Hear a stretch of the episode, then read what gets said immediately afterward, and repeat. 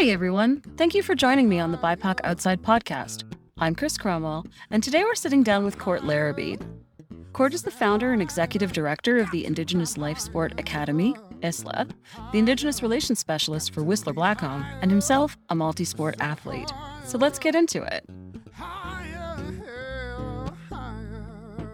Court, thank you so much for joining me today. Thank you very much for having me. We've been looking forward to doing this interview. Awesome. Awesome. So have I. So you're in Whistler now, but you grew up in Ontario. I want to ask a few questions about you first. How what was your introduction to snow sports? Certainly. My introduction to snow snow sports was almost like a two-pronged approach. I a had six sisters, so I had a large demand to get out of the house and play. and then secondly, there was a school program that gave me the opportunity to try skiing and get onto the resort rentals and lessons. So without without that program, I would have never been able to afford to access the mountain. Yeah, fair enough. So I know that you are still a huge snowboarder, and as you mentioned to me previously, now a skateboarder. So, what is it that you look for when you like? What feelings are you looking for when you're getting out into the sport? Certainly, it's the reconnection to land is so important to our indigenous culture and for me personally, what drives me to the sports that I do, I, I, tend to focus on unstructured sports, and that's the focus of our nonprofit as well too. So sports, you don't need a team. Sports, you don't need a practice date. You can just pick up your piece of equipment or whatever whatever it is, and you know waste away your mental anguish and stresses of the day. So yeah, that's that's kind of what led me into it. Nice. And now you're you started off your career in Indigenous youth sport programming as a volunteer coach, and now you are the executive director of this national organization. Do you want to tell me a little bit about that journey? Uh, well, it's a fine product of volunteering and volunteering, and yeah, just filling demand. It's there's there's so much good that can be done within our space, and when I started off as a coach, I was like, wow, I really love this little group of youth that I get to guide around and be a mentor to.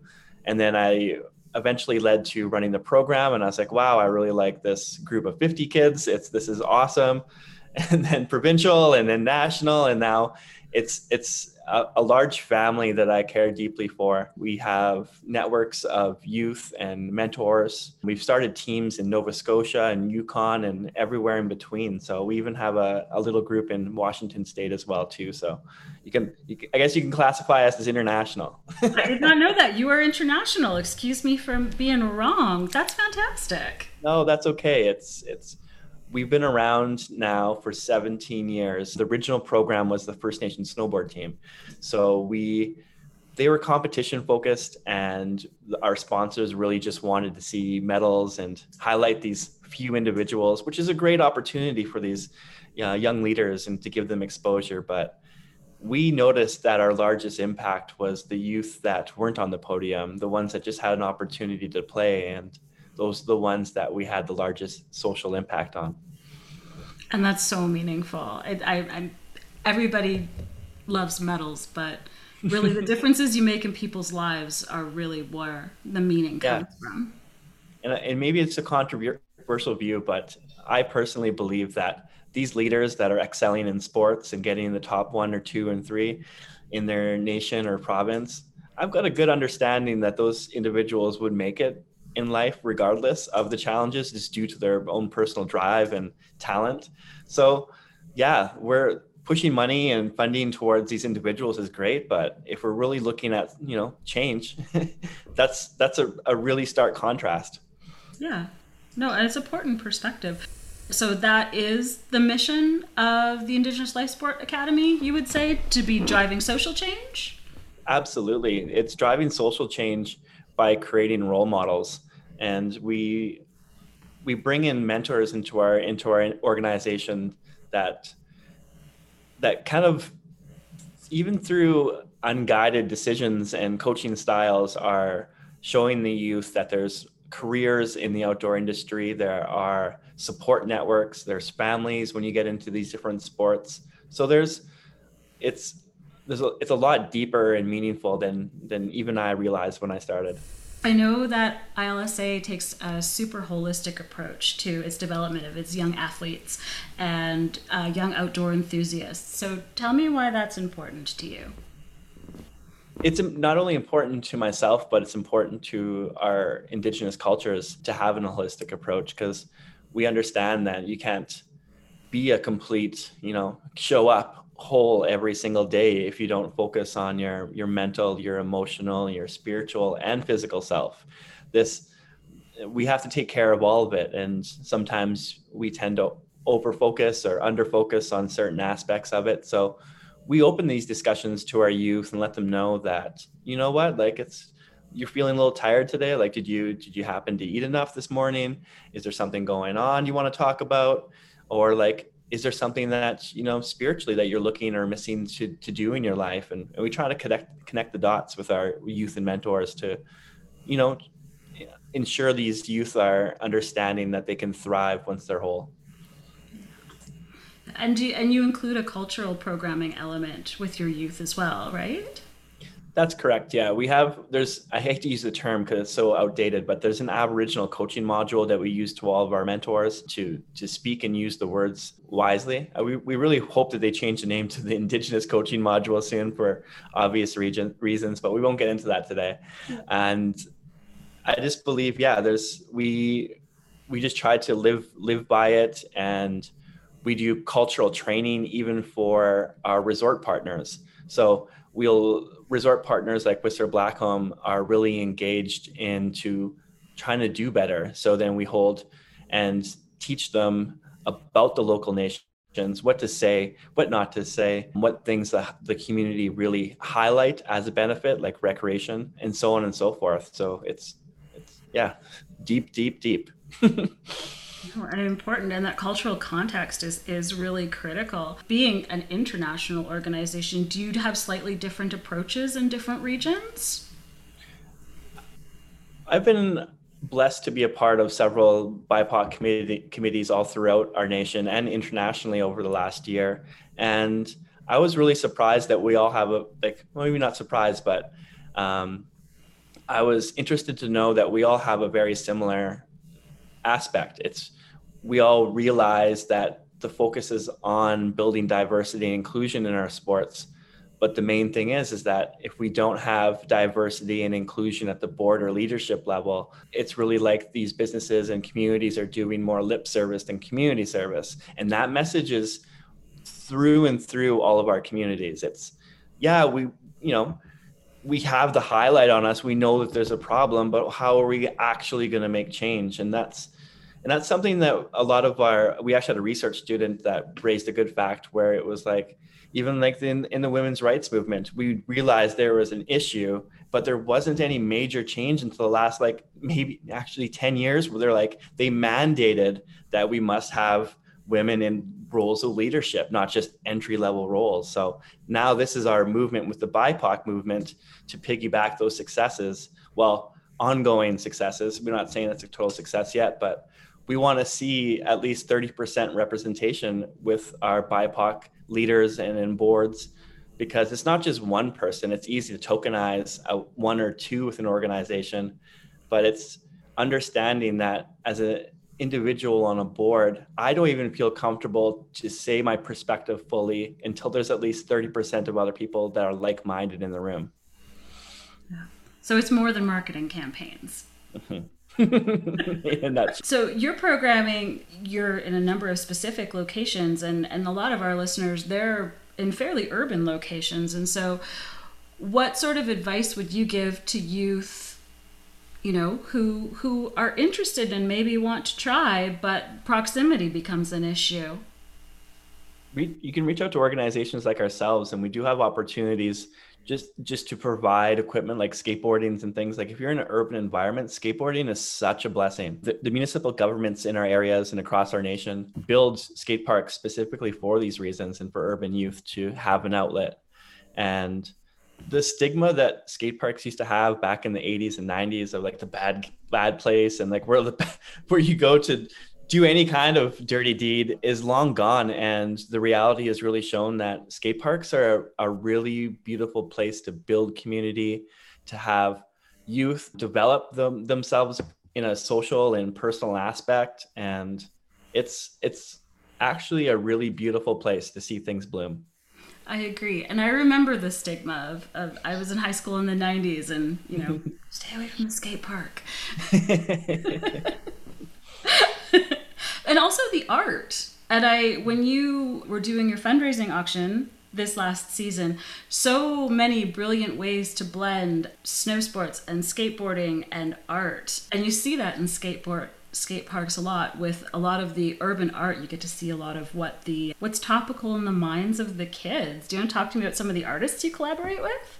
Yeah well we we were really fortunate in our last skateboard art fundraiser that we're going to be doing every single year on summer solstice which is june 21st but it's we we have just a large network of people who understand that either they've been saved by skateboarding or snowboarding personally, or they've they've known someone um, directly in their family that has experienced that. So it was an easy collaboration of finding artists that wanted to help. And basically, we, what we did is sent out boards and we said, listen, it's whatever your heart says, whatever it means to you, bring it back. And the theme was really just seeing everyone's expression and being expressive is what's really important about these sports especially to indigenous kids because if you feel like you're a little bit hidden from society or shunned by society or all these people have unconscious biases against you to be expressive in a form of something that's not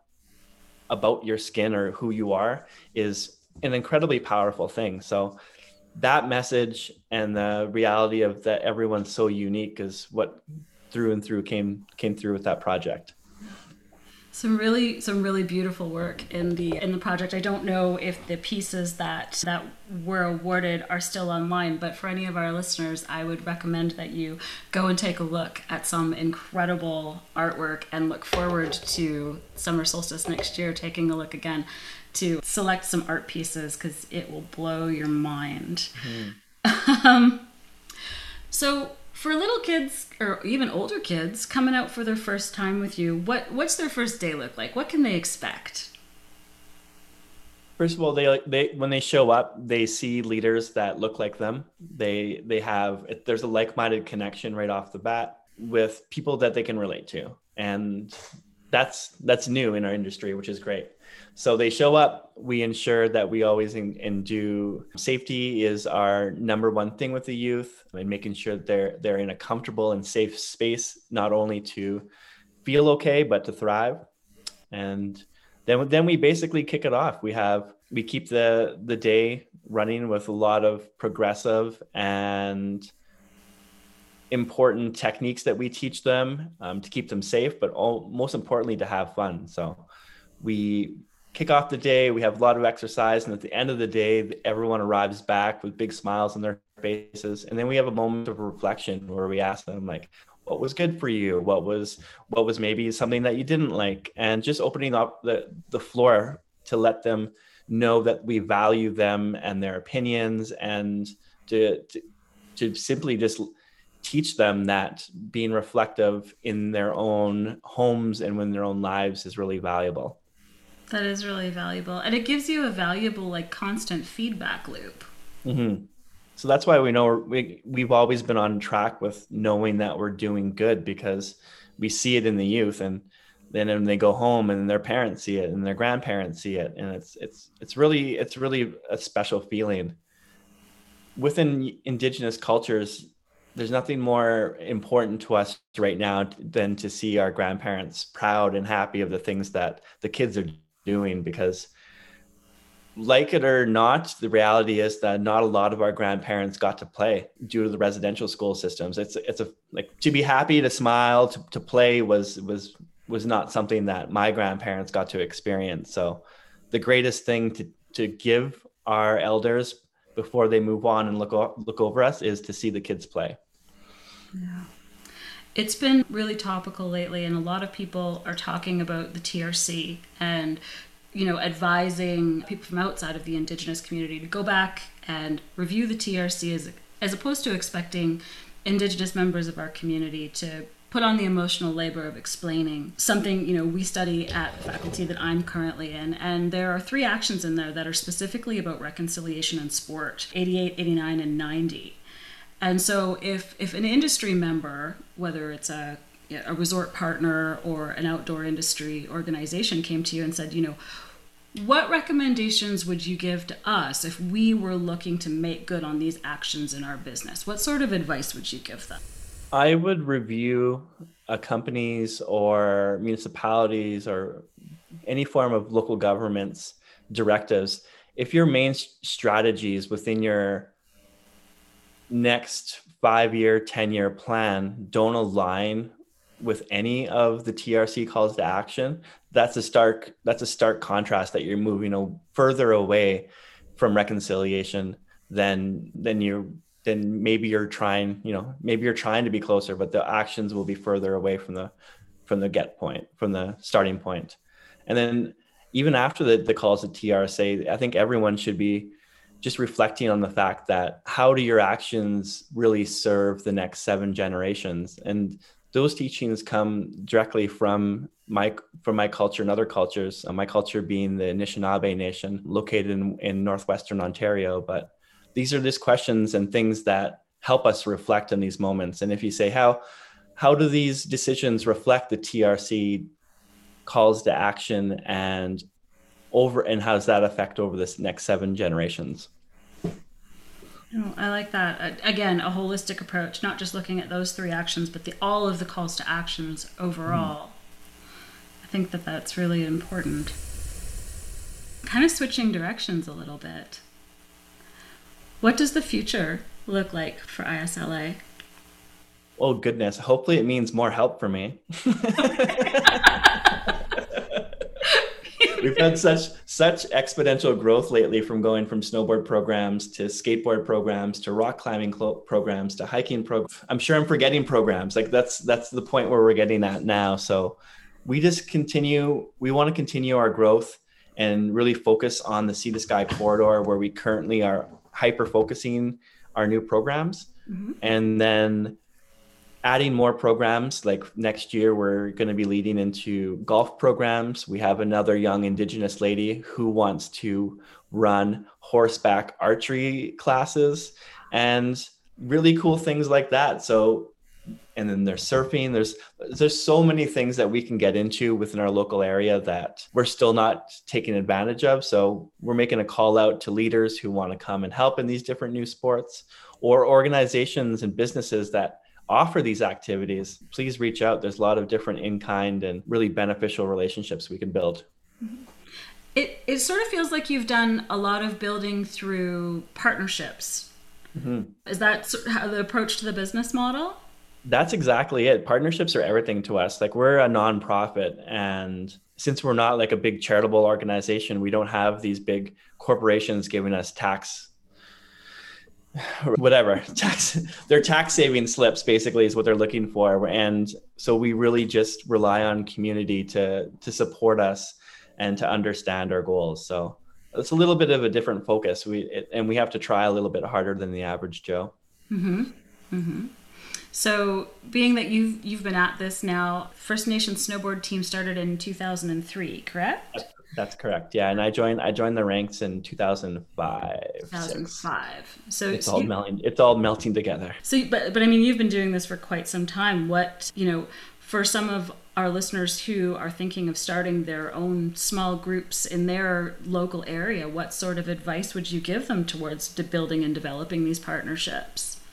develop authentic relationships with the First Nations or the Métis or the Inuit communities that you're working in, and find and foster growth from within those communities. Even if you have to run a program and use your own instructors for the first year, if you're not actively selecting youth or adults out of that program to train and to be leaders for the following year, you're missing an opportunity. And if these if any listeners out there want any help or they want ILSA to to to steamroll a, a, program into their area for them, then we're we're certainly there to help as well. Excellent. That's what I was hoping you would say.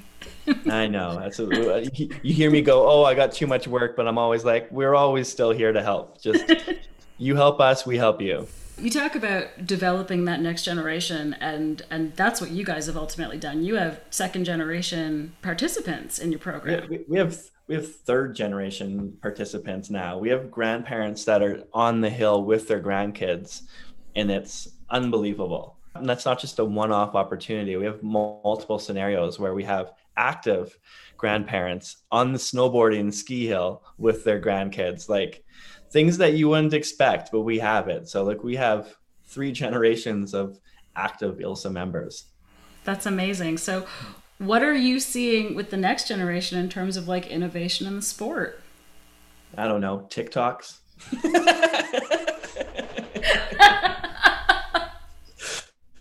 Uh, but honestly, it's it's people. It's it's everyone's. It, I can see a movement away from the the facade of com- competition sports. Like when when sports got canceled during covid for the first part of it people realized like oh like why are we holding these people and teams up on a pedestal? It doesn't really make much sense.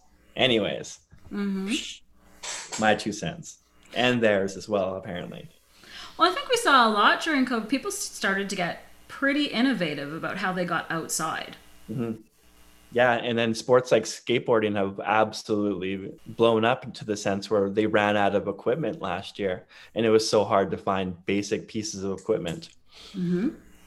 there was a, a run on skis you couldn't buy skis in alberta Mm. Um, and you couldn't buy backcountry skis. And I know that was true. It's true in a lot of different regions, which brings me back to it's interesting to get out and try new things and to find new ways to get outside but that safety element as you said so critical. I think that's why organizations such as your own that are teaching people how to safely access these new spaces are so important. So what it, what advice would you give to folks who want to strike out on their own be safe. know, know, know where you're going. Um, you can rely. There's a lot of beautiful technology out there that's available. Like for instance, if I'm heading out into the backcountry, I'm fairly new myself. I was just fre- freshly trained in my avalanche safety training level one just last year. But if I'm heading out, bring a friend, bring technology for safety. Like the new Garmin InReach systems are just a godsend in the backcountry, peace of mind, and just train yourself. Train yourself as much as possible. I thought I knew a little bit about backcountry and backcountry safety prior to getting into it for snowboarding for over 25 years, but I really knew nothing. So, and I don't think you ever finished learning. No. About how to be in the mountains. Yeah, it's it's a life it's a lifelong easy dedication. I was speaking with the one of the co-founders of the Native Olympic Team Foundation in the United States and she had such positive things to say about your programming your program. And yeah. they were looking to possibly leverage lessons learned she said from canada. And i thought that was really interesting. And so do you think that there are lessons learned either between the outdoor industry or or sport in general that could be leveraged from back and forth across the border? I um, and we're we're honored first to hear that she's she's mentioned us in such such nice light. But I totally believe that there is. It's we have a little bit of a progressive movement, not only on indigenous rights and titles when it comes to land and opportunities that belong to the First Nations, mm-hmm. but also we've we've been in the news and we've been celebrated throughout media and this is something that is just coming into their communities in recent years. So we've we might have been the we, might have been for some of the youth in their areas the first time they saw like-minded people or like you know like version people within their sport or organization. So that's really wonderful to hear because when i grew up i didn't see it. So i'm glad that we're finally the things that we never had in in our personal lives Hmm. Hmm. So in the Sea to Sky corridor, it it feels like there is quite a bit of acceptance and quite a bit of willingness to to learn and to listen from the local indigenous populations. What are the what can you describe any of the initiatives that are currently going on to create better partnerships, to create better understanding?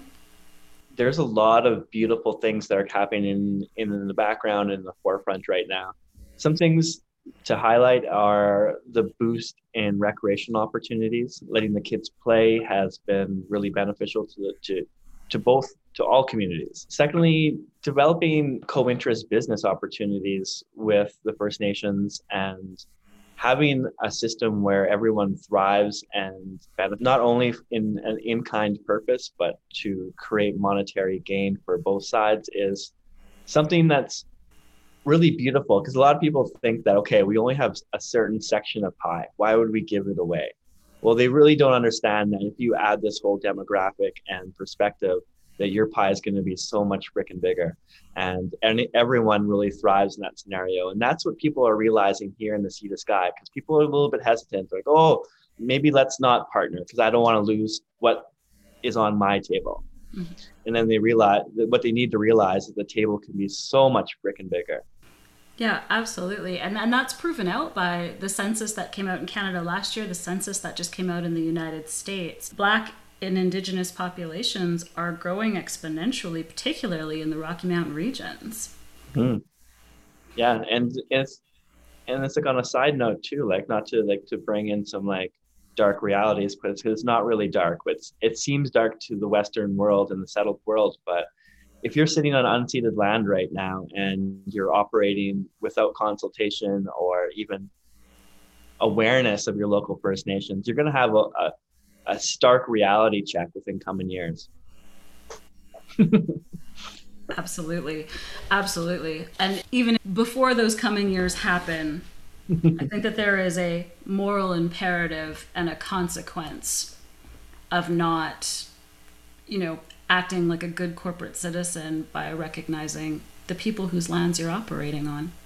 Absolutely. Respect goes a long ways. And so Mm-hmm. We support just everyone growing together and no one being left behind. So yeah. And you and you're saying that you have good partnerships within Whistler back home. They're they're recognizing and responding in ways that you are happy with? Very much so. The the resort partners that we have across the board, Whistler Blackcomb, Cypress Mountain, Grouse Mountain, Seymour Mountain, Mount Washington, Sasquatch Resort, Baldface Lodge, Whitewater Resort. These are all amazing partners. And I forgive you. My, sorry if I left out any of our media partners there, but get you. That's okay. Well, we'll I'll add them in the show notes. You can uh, double check my show notes and make sure that we got everybody. yeah. So it's it's not only just the resort partners, but then we also have really nice and understanding corporate partners. There's a company called Evo that um, does retail sales for skateboarding and snowboarding, and they have signed on for a full four year deal with us to support us and a lot of our operating costs over the next now going on for the next three years. So we're really uh, really happy that we are able to partner with this company. So it's the little things like that that just keep us going. Amazing. And what companies need to realize is doing this generates customers for them for life. Absolutely, absolutely, absolutely, and it's it's it's meaningful. It's not lip service like we were discussing before. Yeah. I know that I have been a one brand skier my entire life, and it's because my dad had a positive experience with that brand. That's how it goes. It's I I support a specific brand called LibTech because they once upon a time when we were a tiny little company, they just mailed us 50 boards. They're like, we believe in you. Have 50 snowboards. And I was just like, first of all, the delivery man was not as happy as I was to see them. But especially with my two flights of stairs that he had to walk up and down. But, anyways, the, the, the youth were stoked. I'm a lifelong supporter of LibTech and Mervin Manufacturing. They also make GNU snowboards and Roxy snowboards, and they even make skis. I believe, pardon my language, they call narrow ass snowboards. it's. Do you think that the younger generation still has the skiers versus boarders, the fun that our generation has? That that rivalry is kind of lost because now skiers can do some pretty cool things that we can't deny anymore. But I'll be honest, we do open call outs to both sides every single year in this local area to say, hey, come come ski. We have an Olympian that has volunteered to help us anytime we want, Michael Janyk. And we have two kids out of hundreds that that stick up their hand and say, "Hey, I want to be a skier." So the, the, the new generation have spoken, and it's not a lack of trying. It's not a lack of having world class trainers. It's snowboarding's a little bit more expressive. You'll you'll find artists, you'll find musicians tend to to lean towards snowboarding. If you happen to be an awesome accounting bro who loves being stuck in a box, you might find yourself on skis.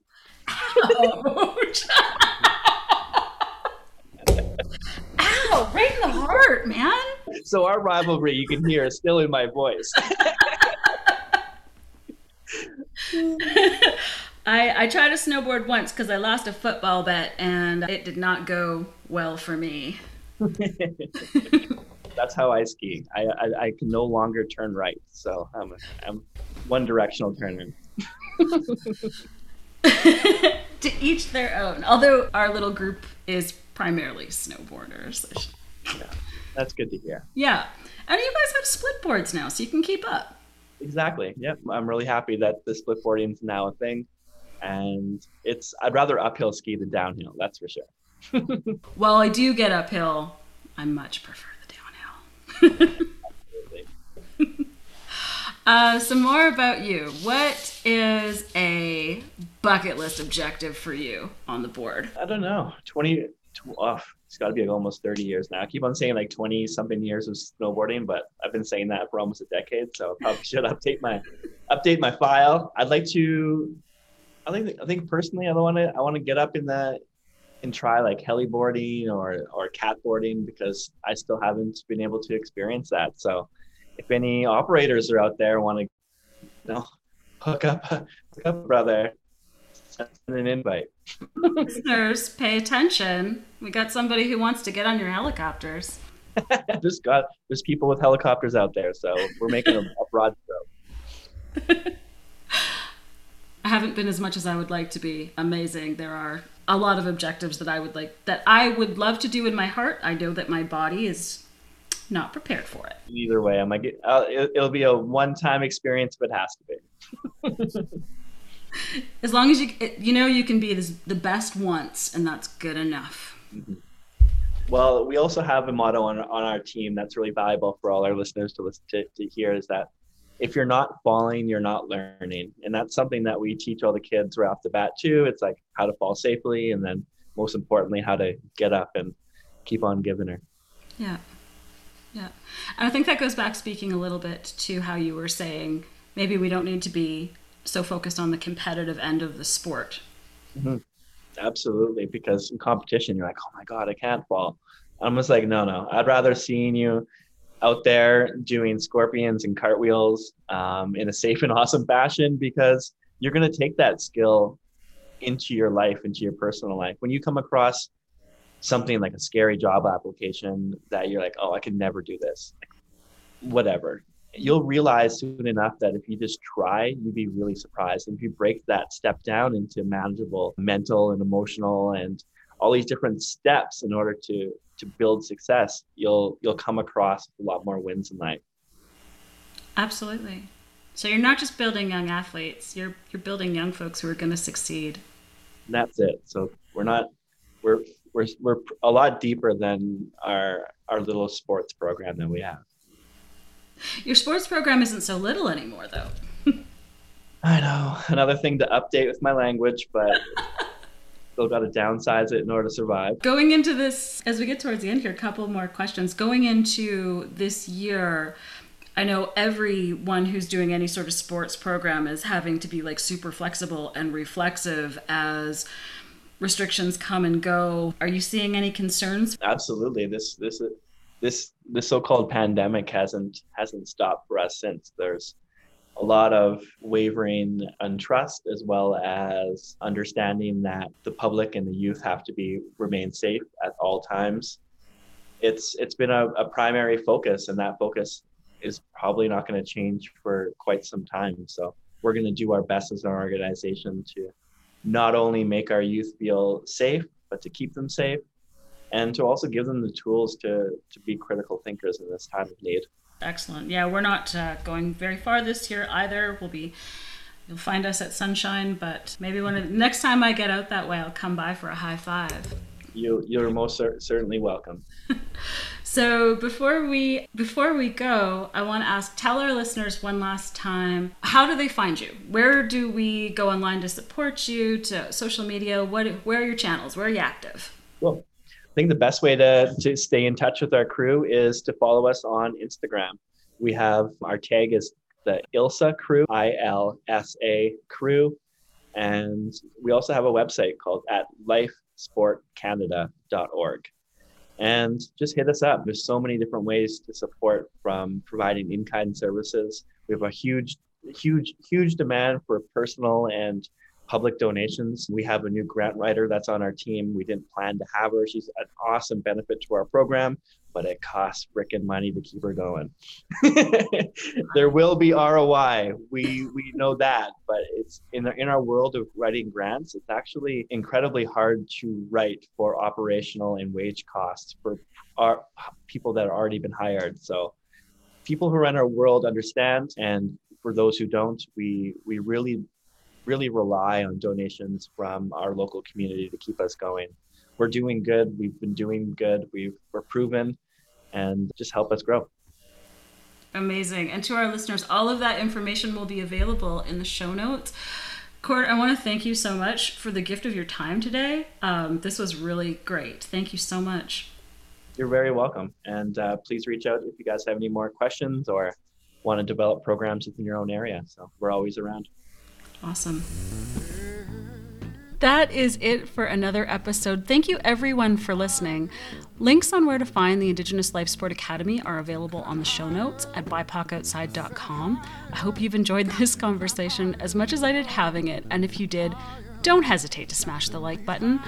We'll be taking a two week break over the holidays, but we hope to see you all back in 2022 for another episode of BIPOC Outside.